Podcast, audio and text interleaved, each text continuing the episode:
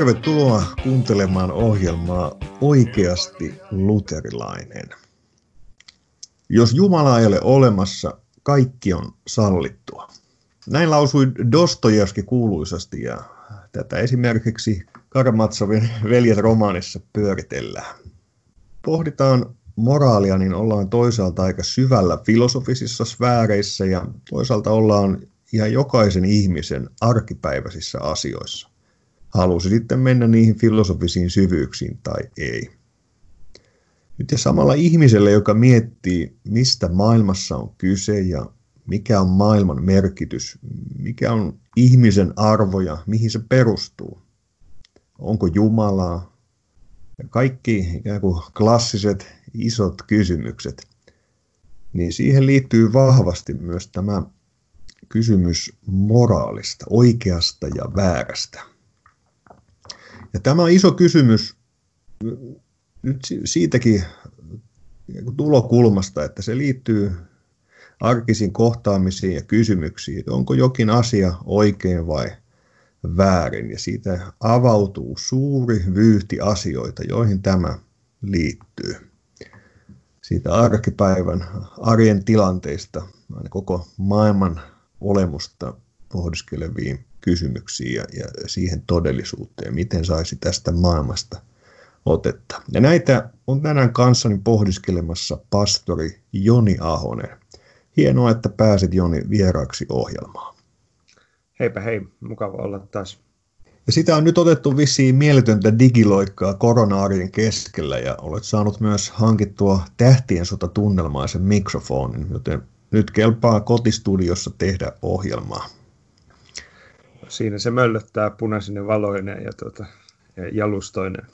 Jes, sehän voi olla vähän niin kuin ystävällinen avustava robotti tähtien sodasta, tai sitten ehkä sfääreihin innostava pienoismalli Imperiumin kuoleman tähdöstä. Hienoa, että olet mukana.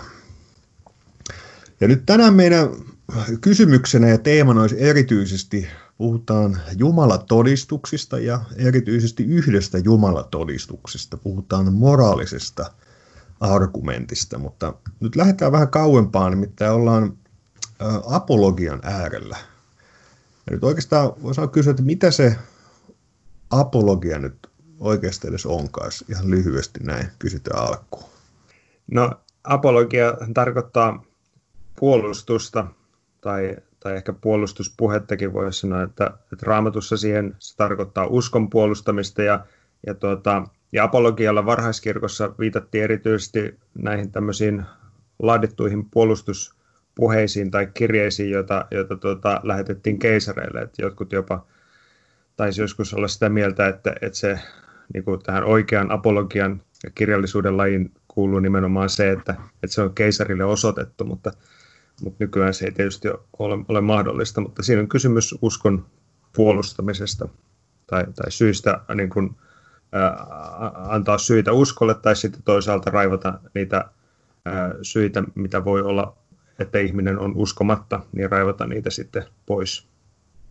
Eikö juuri ensimmäisiä tämmöisiä tunnettuja apologiateoksia, vaikka kirkkoisa Justinos nostetaan sieltä esiin, varhainen siellä filosofi, Kyllä on. henkilö, joka näitä on pyöritellyt ja vastasi kristinuskoon kohdistuneisiin syytöksiin. Kyllä on joo, että Justinus on varmasti tunnetuin näistä ja sitten on pari muuta tuolta, tuolta Ateenasta kanssa, jotka itse asiassa toinen taisi olla ennenkin Justiinosta ja aika, aika samalla tavalla tai samaan ty- tyylisesti kirjoittivat sitten, hekin osoittivat kirjoituksen keisarille ja, ja heillä oli myös vahva, vahva usko siihen, että, että kristinusko tai usko Jumalaan ei ole millään tavalla järjen vasta- vastainen, vaan että vaan esimerkiksi Justinoksellekin tämä tota, kristinusko oli nimenomaan filosofian, voi sanoa, täydellistymä, ja, ja hän ei koskaan ilmeisesti jättänyt tai, tai tuota, riisunut tätä filosofin asustustansa, jota siihen aikaan tavattiin pitää, joka hänellä oli ennen kääntymistään, mutta ei, ei kokenut tarpeelliseksi sitten riisua sitä myöskään kääntymyksen sen jälkeen. Tuo onkin äärimmäisen mielenkiintoinen kysymys. Siis oikeastaan kun, aina kun pähkäillään kristinuskon suhdetta filosofiaan ja ja miten on eri aikoina rakentunut ja miten toisaalta on nähty suhde, suhde filosofiaan. Sitten toisaalta on tämä kysymys, että, että mitä yhteyttä on Ateenalla ja Jerusalemilla ja, ja toisaalta sitten on nähty monien filosofian ajattelu tämmöisenä suurena ikään kuin pakanan esipihana ja jotkut kirkkoisat ajatteli juuri jonkinlaisena esikristittyjä tiettyjä filosofeja, koska he, he olivat ikään kuin tavoittaneet jotakin on niin oikeanlaisia löytöjä sen, sen oman työnsä kautta. Kyllä. Ja joitakin näitä on kyllä käytetty sillä tavalla hiukan väärinkin, sillä vaikka tuo mainitsemasi Tertulianus, joka sanoi tosiaan, että mitä yhteistä on Ateenalla ja Jerusalemilla. Kuitenkin tämä sama Tertulianus on ehkä vielä Justinostakin taitavampi no niin sanankäyttäjä ja käyttää sitä antiikin filosofi ja, ja tota, ja retoriikkaperinnettä hyvin taitavasti hyväkseen argumentoidessaan sitten kristinuskon puolesta. Eli, eli hän, tota, vaikka, vaikka näin sanoo, niin kuitenkin käyttää aika paljon hyväkseen sitä filosofista perinnettä. Ja sitten toinen, mikä häneltä on kanssa, on tämä, että, että uskon, koska se on järjetöntä. Ja se on myös toinen tämmöinen oikein paraatiesimerkki, jota ainakin jos muistini palvelee minua oikein, niin sitä on käytetty monesti esimerkkinä siitä, että kuinka kristinusko on nimenomaan tämmöinen, että, että neuvotaan, että älä, usko, että älä ajattele, että usko vaan, mutta, mutta siinä on itse asiassa kyse nimenomaan järjellisestä argumentista, koska se Tertulianuksen väite on se, että koska on täysin mahdotonta, että kukaan voisi keksiä mitään näin järjetöntä, siis se, että hän viittaa tähän ristin, ristin loukkaukseen ja Jeesuksen häpeään ja, ja kaikkeen muuhun tähän, mitä uskomattomaan siinä mielessä, mitä kristinuskoon liittyy. Ja sitten hän sanoi, että hän, hänen täytyy uskoa siihen, koska se on niin järjetöntä. Ja sillä hän tarkoittaa sitä, että koska ei voi järkevästi uskoa, että joku on tällaista keksinyt, niin sen tähden hänen täytyy uskoa siihen. Ainakin jos nyt näin, en aivan ulkomuistista tämä sanoa, mutta muistaakseni näin. Joo, mutta eli aluksi apologia viittaa yritetään puolustamiseen ja silloin eri tilanteissa hyvinkin erilaisia ollut ne teemat, mitä on käsitelty. Ja nykyaikana apologiallahan viitataan, ja miten voiko sanoa ihan tietynlaiseen kristinuskon puolustamiseen ja tämä suuria väittelijöitä ja uskon puolustajia, jotka sitten yrittää kristillistä maailmankuvaa puolustaa erilaisissa yhteyksissä. Mutta sitten tästä myös joskus on noussut mm, kritiikki, että, että miten, mikä on sen tarpeellisuus. Ja toisaalta, jos mietitään vaikka luterilaisuuden suhdetta apologiaan, niin joskus on noussut sellainen ajatus, että onko se nyt niin tarpeen ja tarvitaanko erillistä tai ikään kuin julistuksesta erillistä tämmöistä kristinuskon puolustamista. Ja mi- millaisia ajatuksia tämä keskustelu sinussa herättää? No se on todella totta, että monesti se apologia yhdistetään tämmöiseen tota, tieteelliseen tai tieteen pohjalta tapahtuvaan uskon puolustamiseen. Ja, ja se syy on tietysti se, että, että meidän länsimaissa tiede on se, se asia, jota ihmiset pääasiassa arvostaa ja johon luotetaan ehkä kaikista enitenkin jopa, että mikään ei ole niin viisas kuin joku tiedemies, joka, joka sieltä latelee. Ja tietysti omalla alallansa hän, hän tietysti onkin varmasti viisaimpia, mitä nyt yhteiskunnalla on heittää aina kysymykseen kuin kysymykseenkin, mutta, mutta perusajatus apologiassaan on, on se, niin kuin oikeastaan missä tahansa suosittelussa, että etsitään se yhteinen, ö, yhteinen maapinta-ala, jo, jolla kummatkin haluavat seistä, eli siis ovat yhtä mieltä, ja sitten siitä, siitä, siitä käsin ruvetaan rakentamaan argumentaatiota sen puolesta, että saataisiin toinen joko muuttamaan mielensä tai ainakin, tulemaan suopeaksi sille omalle näkökannalle. Ja, ja tietysti se yhteinen maapinta-ala on vähän, sen, vähän erilainen riippuen siitä, että, että puhutaanko vaikka muslimin kanssa – puhutaanko juutalaisen kanssa tai puhutaanko sitten vaikka tämmöisen tieteellisen maailmankuvan, niin kuin sitä sanotaan, sellaista kannattavaa ateistin kanssa. Ja sehän näkyy ihan raamatussakin, että, että kun vaikka apostolien teoissa nämä opetuslapset puhuvat juutalaisille, niin he, he tuota, lähtevät selittämään Abrahamista tai Mooseksesta alkaen, että minkä takia Jeesus tai on, on Messias. Mutta sitten kun Paavali kävelee Areopagilla, niin sitten hänen se yhteinen tuota, maakaistali, jonka hän valitsee sitten, tai jolla hän kutsuu niitä kuulijoitansa, niin se on hyvin toisen näköinen ja, ja hän jopa lainaa näitä, lainaa näitä pakana runoilijoita, joita, joita nämä, nämä ateenalaiset tunsi ja, ja sitten myös viittaa siihen heidän, heidän johonkin tuntemattomalle Jumalalle pystytettyyn pystiin siellä ja, ja, tuota, ja tällä tavalla hän sopeuttaa sen yleisönsä. Ja, ja kummassakin näissä on kysymys apologiasta, toisessa vaan se on kohderyhmä on juutalaiset, toisessa on pakanat. Ja, ja siitä voi nähdä, niin kuin raamatustakin jo näemme, että, että tämmöisellä on selvästi tuota, tarvetta ja tilausta. Ja, ja mitä tulee sitten vielä näihin tieteellisiin perusteisiin ja muuta, niin, niin, niin monet kristityt, jotka ovat kääntyneet kristinuskoon, niin, niin sanovat, että tällaisilla argumenteilla ja niihin perehtymisillä on ollut keskeinen osa siinä, että he ovat löytäneet, löytäneet Messiansa luo. Ja, ja varmasti on niin, että he eivät ole enemmistö kristittyjen joukossa, mutta jo se, että heitä on, niin on tietysti syy siihen, minkä takia kirkko ja seurakunnat kaivat voisi suhtautua noin niin kuin yliolkaisesti tähänkään ää, lähestymistapaan, siis uskon kysymyksiä. Että jos nyt jotakin esimerkkejä sanoo, niin muistaakseni tämä geenitutkimuksen yksi johtavia on tämmöinen kuin Francis Collins, joka on genetiikkaa erityistutkinut, niin hän, hän sanoi, että hän vakuuttui, tai yksi iso syy, että hän vakuuttui Jumalan olemassaolosta ja, ja, ja sitten lopulta kristinuskosta oli, oli se, kun hän perehtyi ää, tähän genetiikkaan ja, ja DNAhan ja, ja hyvin kuuluisasti C.S. Lewis oli myös tämmöinen, jonka, jonka ää, ei, tos, ei varmasti ainoana, mutta yhtenä isona tekijänä oli, oli tuota, se äl, kristinuskon älyllinen puoli ja sen, sen pohtiminen ja, ja sitten vastikään tutustuin myös sellaiseen katoliseen filosofiin, muistaakseni se on tuolla äm, länsirannikolla semmoinen kuin Edward Fraser, joka sanoi, että hän oli opettanut vuosia näitä tota, jumalatodistuksia ja, ja, ja sitten aina kertonut oppilaillensa, että nämä on tämmöisiä vanhentuneita. Mutta sitten hän oli tota, jossain välissä kiinnostunut ja ruvennut ihan oikeasti ja syvällisesti tutkimaan niitä.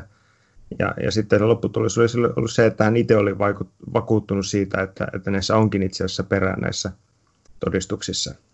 Ja, ja muitakin tällaisia on, mutta ja myös, myös kotimaisia tietysti on, on tällaisia, mutta, tota, mutta ehkä, ehkä niitä nyt ei tarvitse enempää luetella. Joo. Voisiko sanoa, että siinä on ikään kuin kaksi puolta? Niin kuin nostit tuon C.S. Lewisin esiin, joka on ehkä, tämä on hyvinkin tunnettu esimerkki tämän tyyppistä kehityksestä ja älystä, pohdiskelusta ja myöhemmin kristinuskon puolustamisesta ja, ja miten tärkeää se on, se on ollut.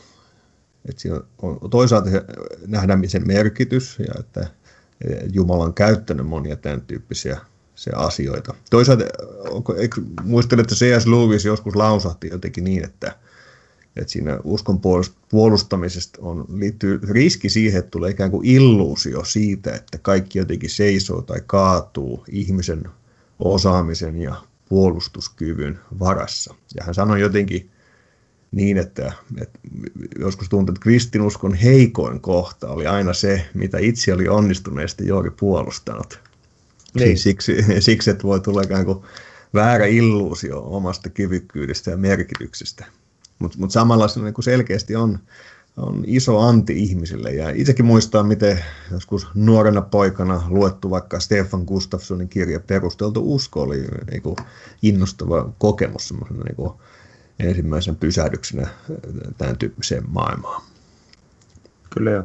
Ja siinä on ihan samanlaista kyse, niin kuin voi tuota, langeta tämmöiseen hengen hybrikseen vaikka, vaikka pastori, jonka seurakunta ehkä kukoistaa ja sitten hän erehtyy ajattelemaan, että, että se on hänen omaa tekoansa.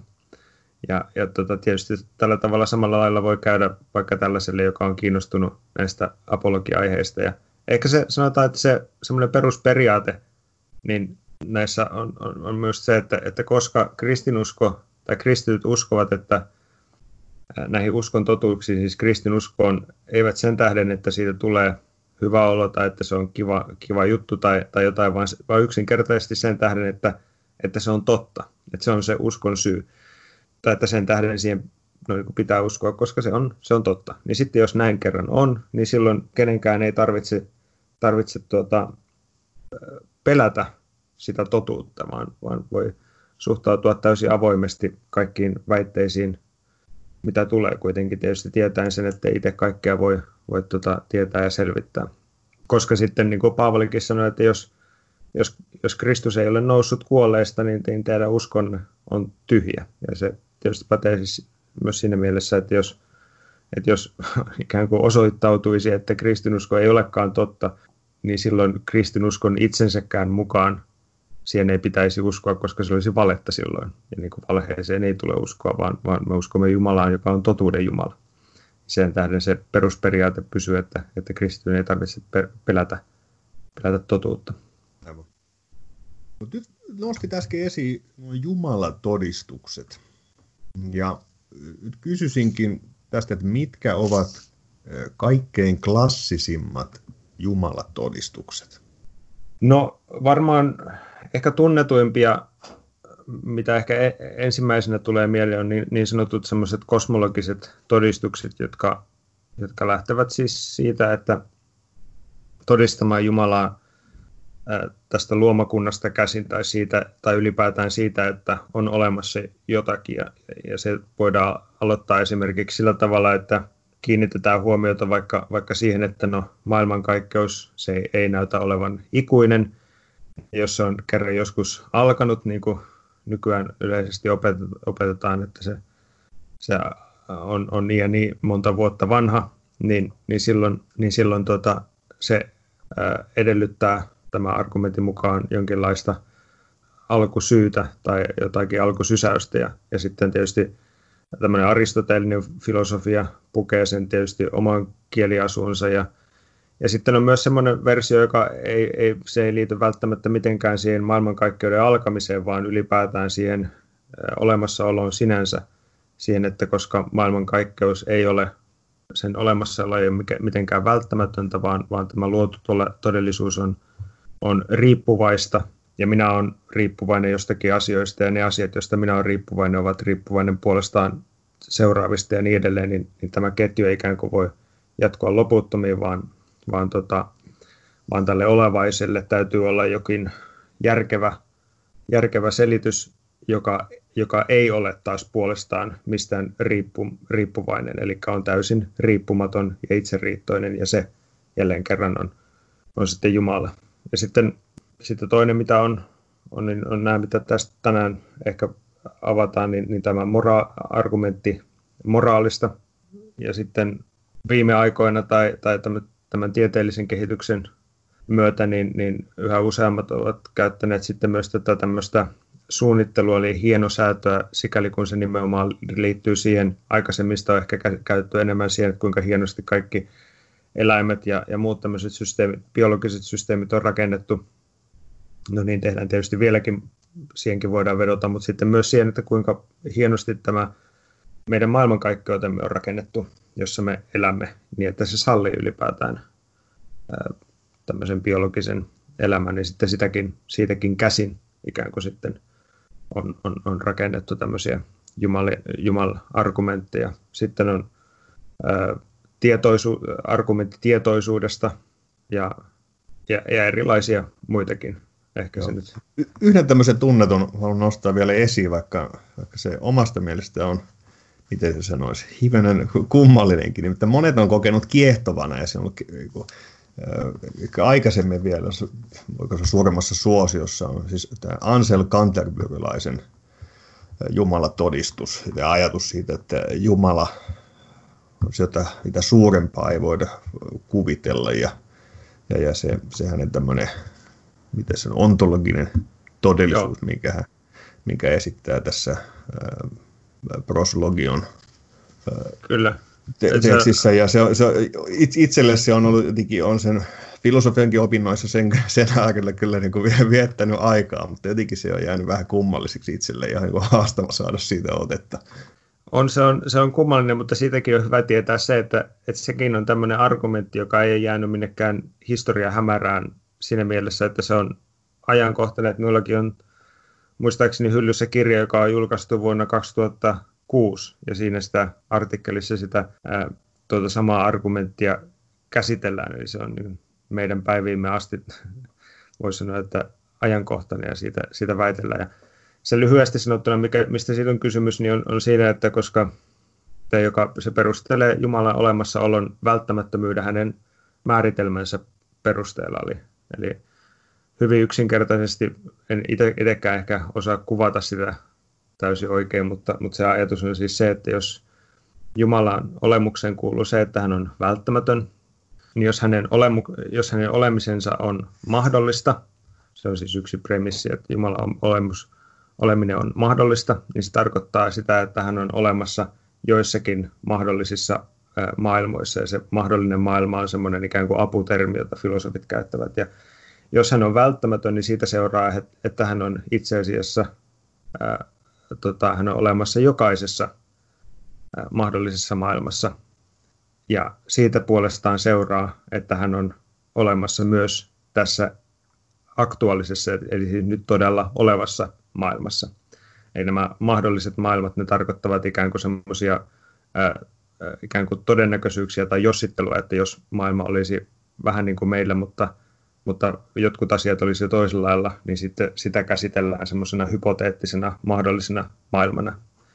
Ja, tota, ja tällä, tavalla, että, että tällä tavalla se argumentti suurin piirtein etenee, mutta, tota, mutta se on sen tota, pysyvyydestä kertoo jotakin siitä, että siitä vieläkin jotkut ainakin pitävät, että, että, siitä, että sitä voidaan puolustaa. Ja, ja monestihan sitä sitten koetaan kumota semmoisilla tuota, karikatyyreillä, jotka kuitenkin yleensä itse asiassa ovat melko tehottomia sillä tavalla, että ei ole ihan tarkalleen ymmärretty sillä, sitä, mikä, tota, mitä siinä yritetään perustaa, joku on sanonut, että no entäs jos kuvitellaan vaikka, että voidaan vaikka kuvitella mitä hyvänsä, että joku vaikka välttämättömästi oleva saari. Ja sitten kun me vaan sanotaan, että nyt niin kuin minä tiedän, että on oleva välttämättömästi oleva saari, niin, tota, niin, niin, niin sitten sen täytyy olla olemassa, mutta koska me tiedämme, että ei sellaista ole, niin sitten se argumentti on sillä ää, tota, kuvattu. Mutta, mutta sitten jos me kysymme, että no mikä on saari, ja voiko se olla välttämätön, voiko esimerkiksi olla saarta sellaisessa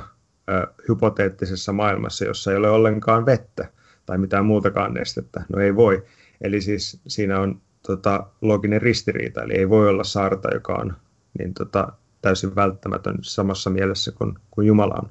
Tai jossakin toisessa väittelyssä kuulin myös sellaisen väitteen, että no, joka oli vielä hassumpi, että, että joku tota, sanoi, että no, hän kuvittelee semmoisesti välttämättömän, välttämättömästi olemassa olevan pizzan. Ja sitten tämä vastaväittäjä huomautti, että no, pizzan olemukseenhan itse asiassa kuuluu se, että se ei voi olla aina välttämättömästi olemassa, koska pizza täytyy olla jotain, joka voidaan syödä. Ja se edellyttää sitä, että se pizza katoaa ja lakkaa olemasta. Eli, eli siinä tullaan taas, taas sellaiseen loogiseen ristiriitaan. Joten se on ikään kuin hiukan hankalampaa sen, sen tuota, argumentin kampittaminen kuin mitä se ehkä ensi alkuun sitten vaikuttaa. Mm. Hyvä, kun nostit tämän esiin, nimittäin kyllä siis, siis uskonnon filosofian kirjoissa juuri tämä saari-argumentti, mikä nostin, niin siellä se on niin kuin, keikkunut tasaisesti vastaan ja sitten juuri Anselmia vastaan nostetaan esiin. Mutta nyt jätetään Anselmi rauhaan ja, ja pizzaakaan ei ole, niin, niin siirrytään eteenpäin.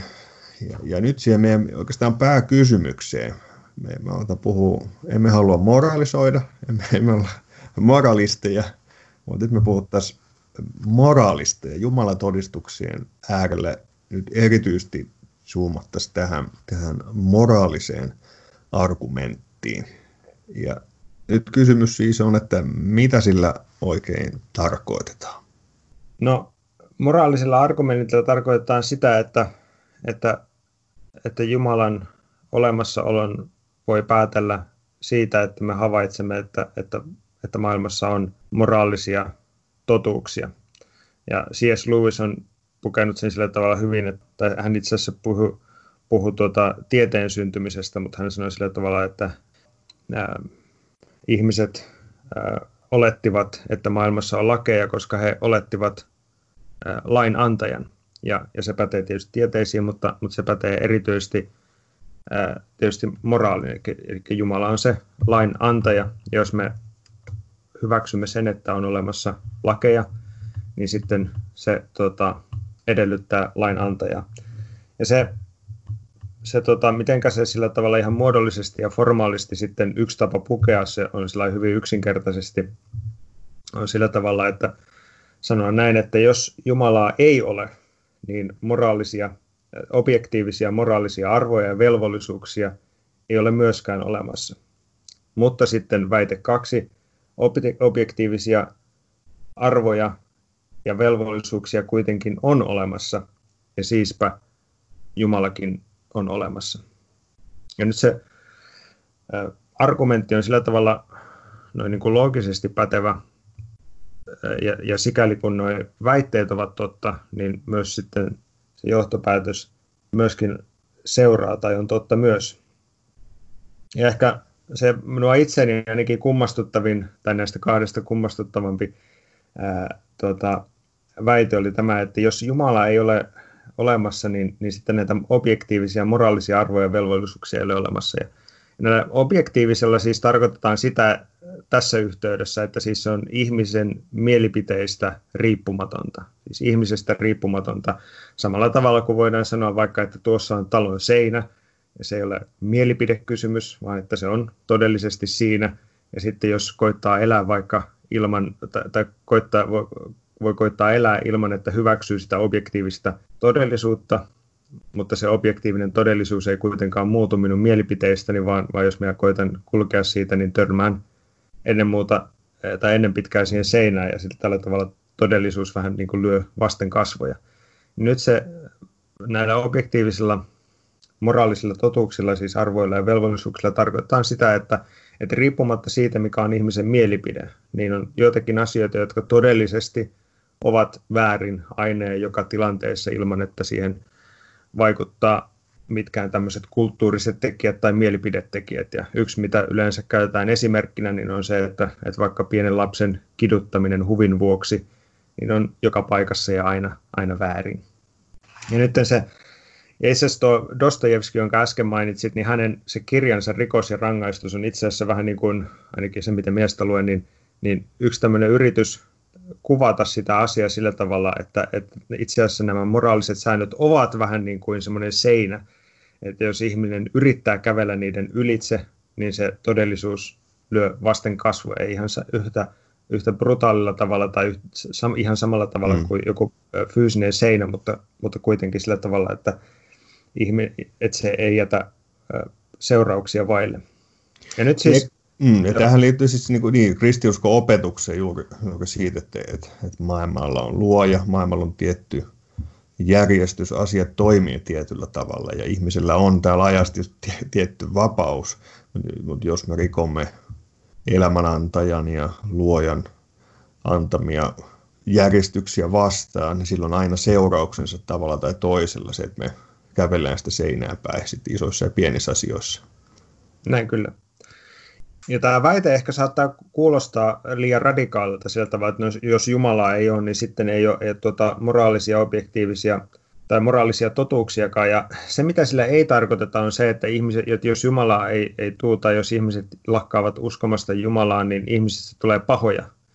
Vaan se, mitä sillä oikeastaan tarkoitetaan, on se, että ihmiset eivät edes voi olla pahoja, jos, jos Jumala ei ole olemassa. Eli siis todellisuudesta ilman Jumalaa tulee a-moraalia, a-moraalista, eli ei moraalista. Eli ei, eikä ne silloin, se väite on siis se, että, että jos Jumala puuttuu, niin silloin häviävät hyvän ja pahan kategoriat.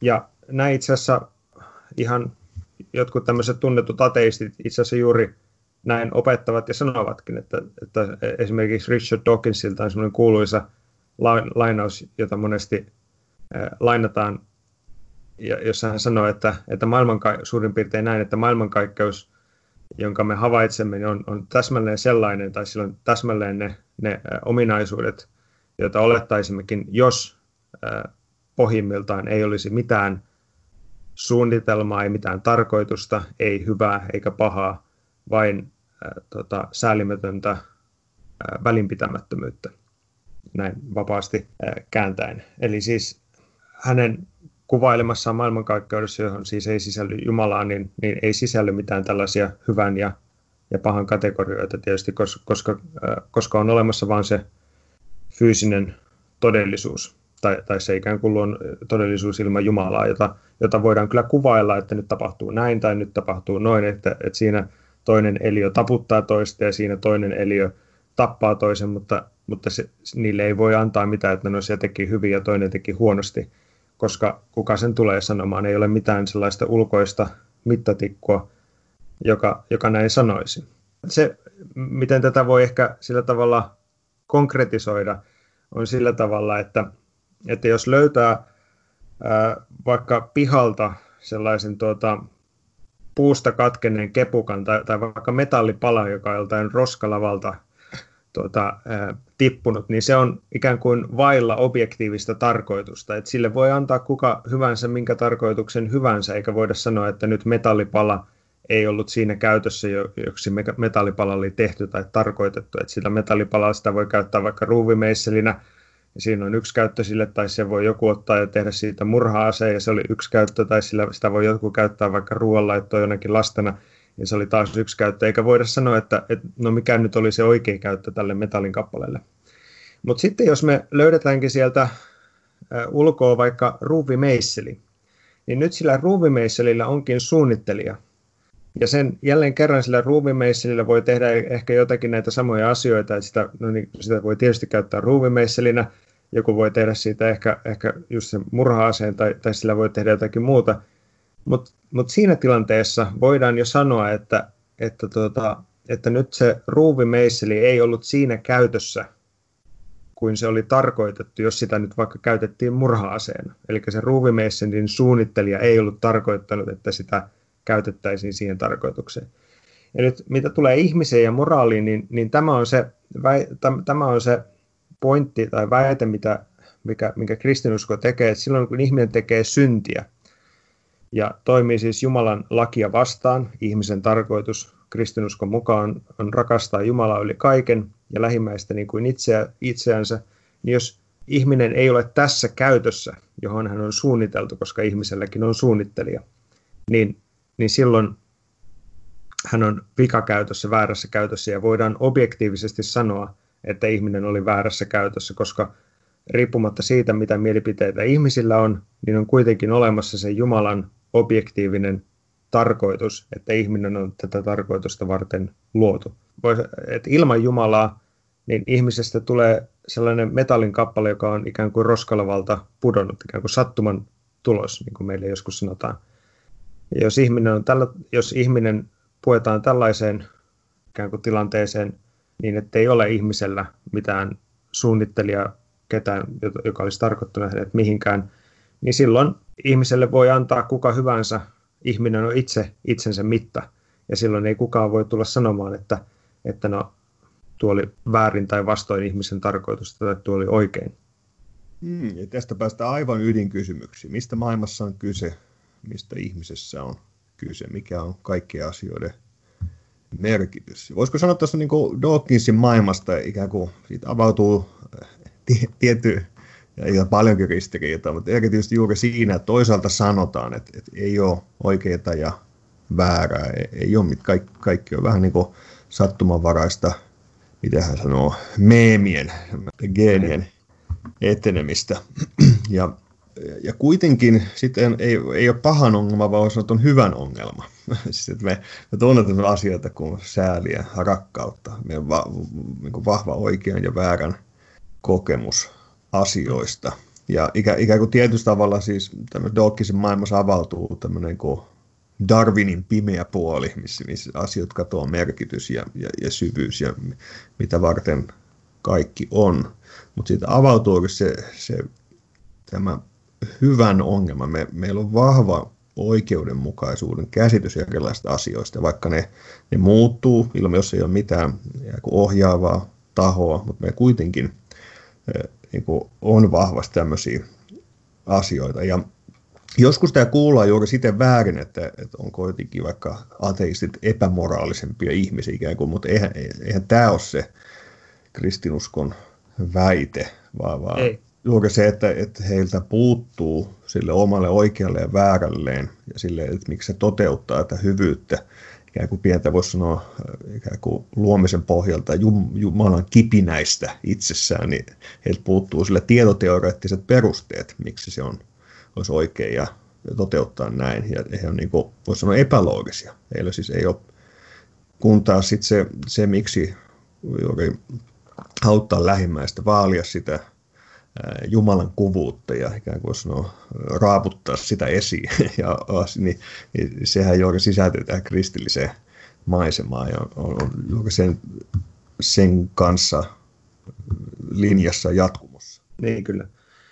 Se on juuri näin. Ja, ja, ja tuo, mikä, mitä sanoit tuosta, että, että ihmisillä on kuitenkin se niin vahva moraalinen taju, niin sen takia me itse tykkään tästä moraalisesta argumentista, koska kummatkin näistä premisseistä, siis näistä väitteistä, joita, jotka mainitsin, niin ne ovat itse asiassa hyvin suosittuja ää, tänä päivänä niidenkin, tai niidenkin piirissä, jotka eivät usko Jumalaan.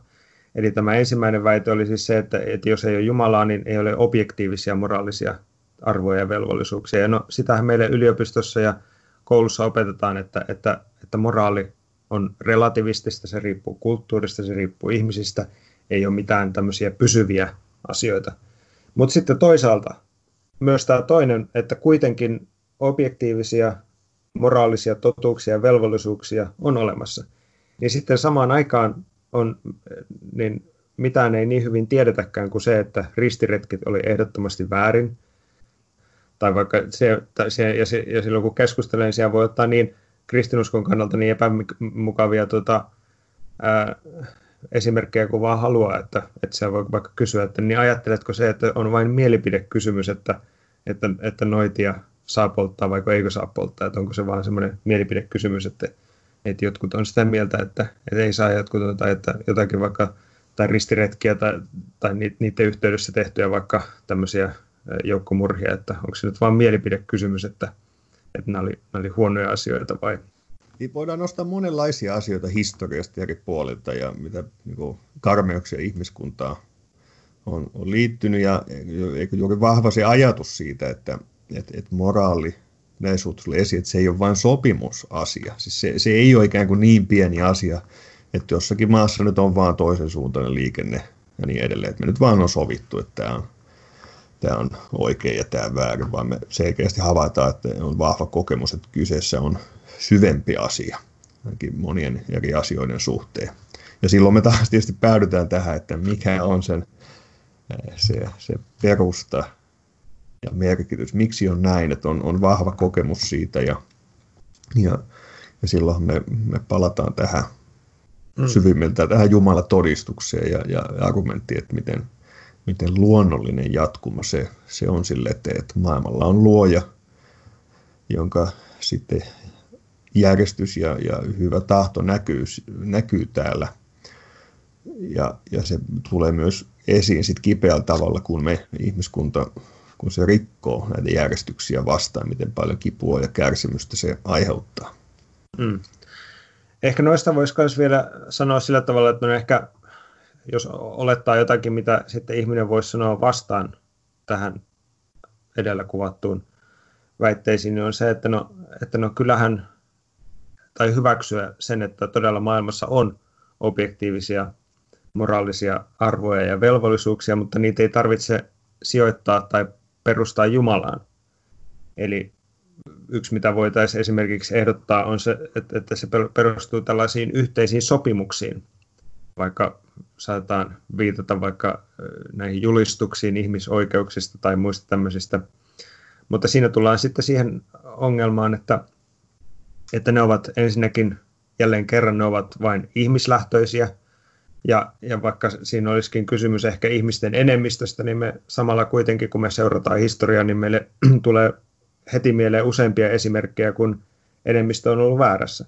Ja sitten toinen on se, että, että näitä päätöksiä tällaisia voidaan sitten muuttaa ja mukauttaa, ja että onko se, että mitä nyt on päätetty, niin sitten tulevaisuudessa sitten pahaa esimerkiksi julistuksessa muistaakseni lasten oikeuksista sanotaan jotenkin niin, että, että lapsella on oikeus isään ja äitiin ja olla heidän hoidettavana. Jotenkin, jotenkin tällä tavalla se meni.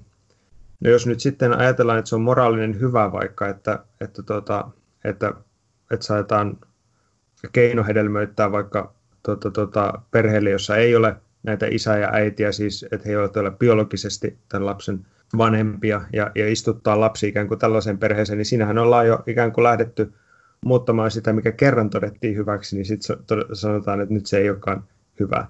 Ja, ja sitten tietysti paljon räikeimpiäkin esimerkkejä, enemmän poikkeavia sillä tavalla, että sitten jos katsoo vaikka näitä, mi- mihin sitten yhteiskunta, ää, yhteiskuntapäätöksinä sitten pääty pitämään lakeinaan ja hyvinä asioina vaikka Venäjällä tai, tai Saksassa 1900-luvulla, ja, ja, ja nekin siellä hyväksyttiin, niin sitten, että jos ajattelee, että joku tämmöinen yhteiskunta voidaan sillä saada semmoinen yhteinen mielipide aikaiseksi, että tietty kansanryhmä täytyy päästä päiviltä, niin tekeekö se siitä sitten hyvää, että, että se on yhteinen sopimus.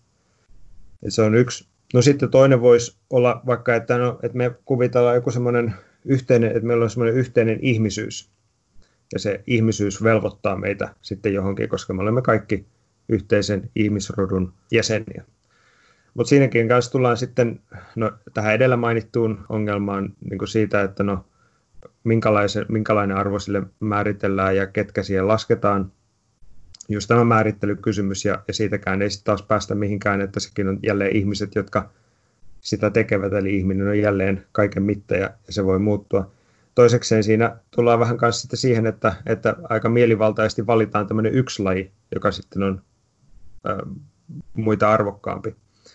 Ja sitten voidaan myös sanoa sillä tavalla, että jos hyväksytään semmoinen täysin ä, jumalaton maailmankuva, siis semmoinen maailmankuva, jossa Jumala ei ole, niin voidaan hyvällä syyllä kysyä, että no miksi tarvitsisi ajatella, että ylipäätään joku biologinen materian olemassaolo, niin kuin eläimet tai ihmiset, olisi sen arvokkaampia kuin vaikka planeetta tai tähti tai kivimöhkäle. Ei ole mitään syytä sanoa sitä arvokkaammaksi kuin toista materiaalia, ne vaan voidaan kuvailla, että ne, ne, on, ne on vähän erilaisia, ne e, eri tavalla sattuu olemaan olemassa nämä ainesosat, mutta ilman Jumalaa, niin mistä niille se arvo tulee. Sitten on vielä, tota, joka liittyy tähän aikaisempaan, niin eräs tämmöinen filosofia, niin, tai filosofian ehdottanut tämmöistä, tota, mikä on myös aika suosittu tämmöinen ajatus, että siitä, mikä edistää ihmislain kukoistamista. Että siihen voitaisiin voitais tämä moraali perustaa, mutta – jälleen kerran se on myös tämmöinen, että siinä aika mielivaltaisesti otetaan se lähtökohta ihmisten kukoistamisesta jonkun vaikka toisen lajin kukoistamisen sijaan. Ja, ja sitten jos vaikka esitetään semmoinen väite, että no itse asiassa vaikka, että jos joku haluaakin ottaa perustaksi vaikka maapallon ekojärjestelmän kukoistamisen ja sanoa, että no sen, sen kannalta olisi sitten parempi, että, että itse asiassa ää, iso osa ihmisistä pistettäisiin päiviltä niin, että luonto kukoistaisi sitten paremmin, niin, niin sitten jälleen kerran on taas aika paljon, on, ollaan vaikeuksissa osoittaa, että minkä takia tämä maapallon kokonaisuutta puolustava näkemys on, on väärä ja, ja, tota, ja, ja minkä takia se ihmisen kukoistaminen on sitten korkeampi tai, tai matalampi arvo sille. Eli jälleen tullaan siihen, että, että missä on se, se perusmittatikku, jolla kaikkia arvioidaan nyt jos jollakin kuulijoista herää siellä innostus pähkäillä tämän tyyppisiä asioita, ehkä ylipäänsä Jumalan todistuksista ja, tai tämmöisiä apologian esimerkkejä tai, tai hyviä teoksia tai, tai linkkejä ja muuta, niin mitä suosittelisit, mistä kannattaa aloittaa? No, mitä tulee noihin, no noihin lähteisiin, niin, niin nettihän on sillä tavalla hieno paikka, että näistä varmaan sillä tavalla netistä etsimällä löytyy aika paljon semmoista aineistoa, johon pääsee käsiksi ja ilmaiseksi vain niin kuin omaa tietokonetta käyttäen. Tietysti silloin pitää vähän niin kuin tehdä sitä omaa toimitustyötä siinä mielessä, että no, et, et mihinkä, mihinkä sivustoihin tai henkilöihin, joita sitten netissä tapaa voi luottaa tai, tai, tai, tai sillä tavalla, jos ei ehkä itse ole tiettyjä alojen asiantuntija, niin kuin meistä kukaan ei voi olla kaikkien asioiden alojen asiantuntija. No sitten suomen kielellä on ihan kirjoja julkaistu. Mainitsit itse tuossa sen äh, yhden kirjan, niin kyllä, Gustafssonin kirjan. Ja sitten mitä itse on tutustu, niin tota, äh, Sammeli Juntuselta on ilmestynyt sellainen kirja, kun Jumalasta voi puhua. jossa sivutaan tai jossa käsitellään näitä asioita. Siinä on myös se hyvä puoli, että siinä tuodaan myös tämä, siinä on aika isossa osassa tämä, tämä tota, teologinen puoli ja, ja se Jumalan tule, lihaksi tuleminen, se inkarnaatio ja, ja sen kautta tapahtuva, niin kuin, tai, tai, tai sanotaan näin, että se ei pureudu vaan jotenkin näihin tämmöisiin koviin tieteisiin yksin, vaikka niitäkin siinä käsitellään. Sitten yksi, on, yksi toinen on kanssa tämä tuota, kuuluisan amerikkalaisen filosofin kirjoittama kirja, joka on englanniksi On Guard. Suome, suomennettu, suomeksi taitaa olla Valvokaa, jossa käydään muistaakseni viisi tällaista hyvin yleistä tota, argumenttia uskon puolesta. Oliko tämä siis William Lane Craigin? Joo, William Lane Craig ja sanomatta todella. Ja, tota, ja siinä käydään näitä joitakin, mitä, mitä mainitsin, mainitsin. Ja ehkä yksi, mikä tässä nyt on jäänyt mainitsematta kanssa, mikä on, on semmoinen aivan keskeinen sillä tavalla, että, että ne, mistä me olemme nyt puhuneet, ää, ovat sellaisia todistuksia tällaisen, voisi sanoa, luoja Jumalan olemassaolon puolesta, mikä on, voisi sanoa, yhteistä noin niin kuin kaikille monoteistisille uskonnoille. Ja joskus esitetään se kritiikki, että no, ei se todista kristinuskon Jumalaa, mikä onkin ihan totta, ja se on aina apologiassa hyvä pitää mielessä aina se, että mikä se on se, tota, mihin pyritään.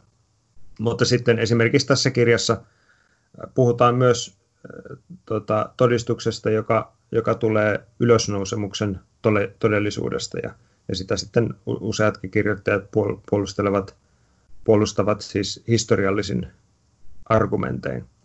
Ja se on ehkä semmoinen äh, argumentti, johon, johon se kristillinen apologia kanssa aika paljon myös sitten kulminoituu. Että siis nämä eivät missään nimessä ole hyödyttömiä, nämä, jotka todistavat no niin kuin luoja Jumalan olemassaolon sen jo ihan siitä syystä, että, että jos sinä lähdet äh, puhumaan kenen tahansa kanssa äh, siitä, että no, nousiko Jeesus kuolleista tai nostiko Jumala Jeesuksen kuolleista vai ei, niin sillä on aika iso merkitys, että uskooko se vastapuoli siihen, että, että on olemassa luoja. Tai, tai jo, jo pelkästään sekin auttaa, että jos hän pitää, että, että tämmöinen uskominen luoja ja Jumalaan on jollakin tavalla edes järkevä ajatus.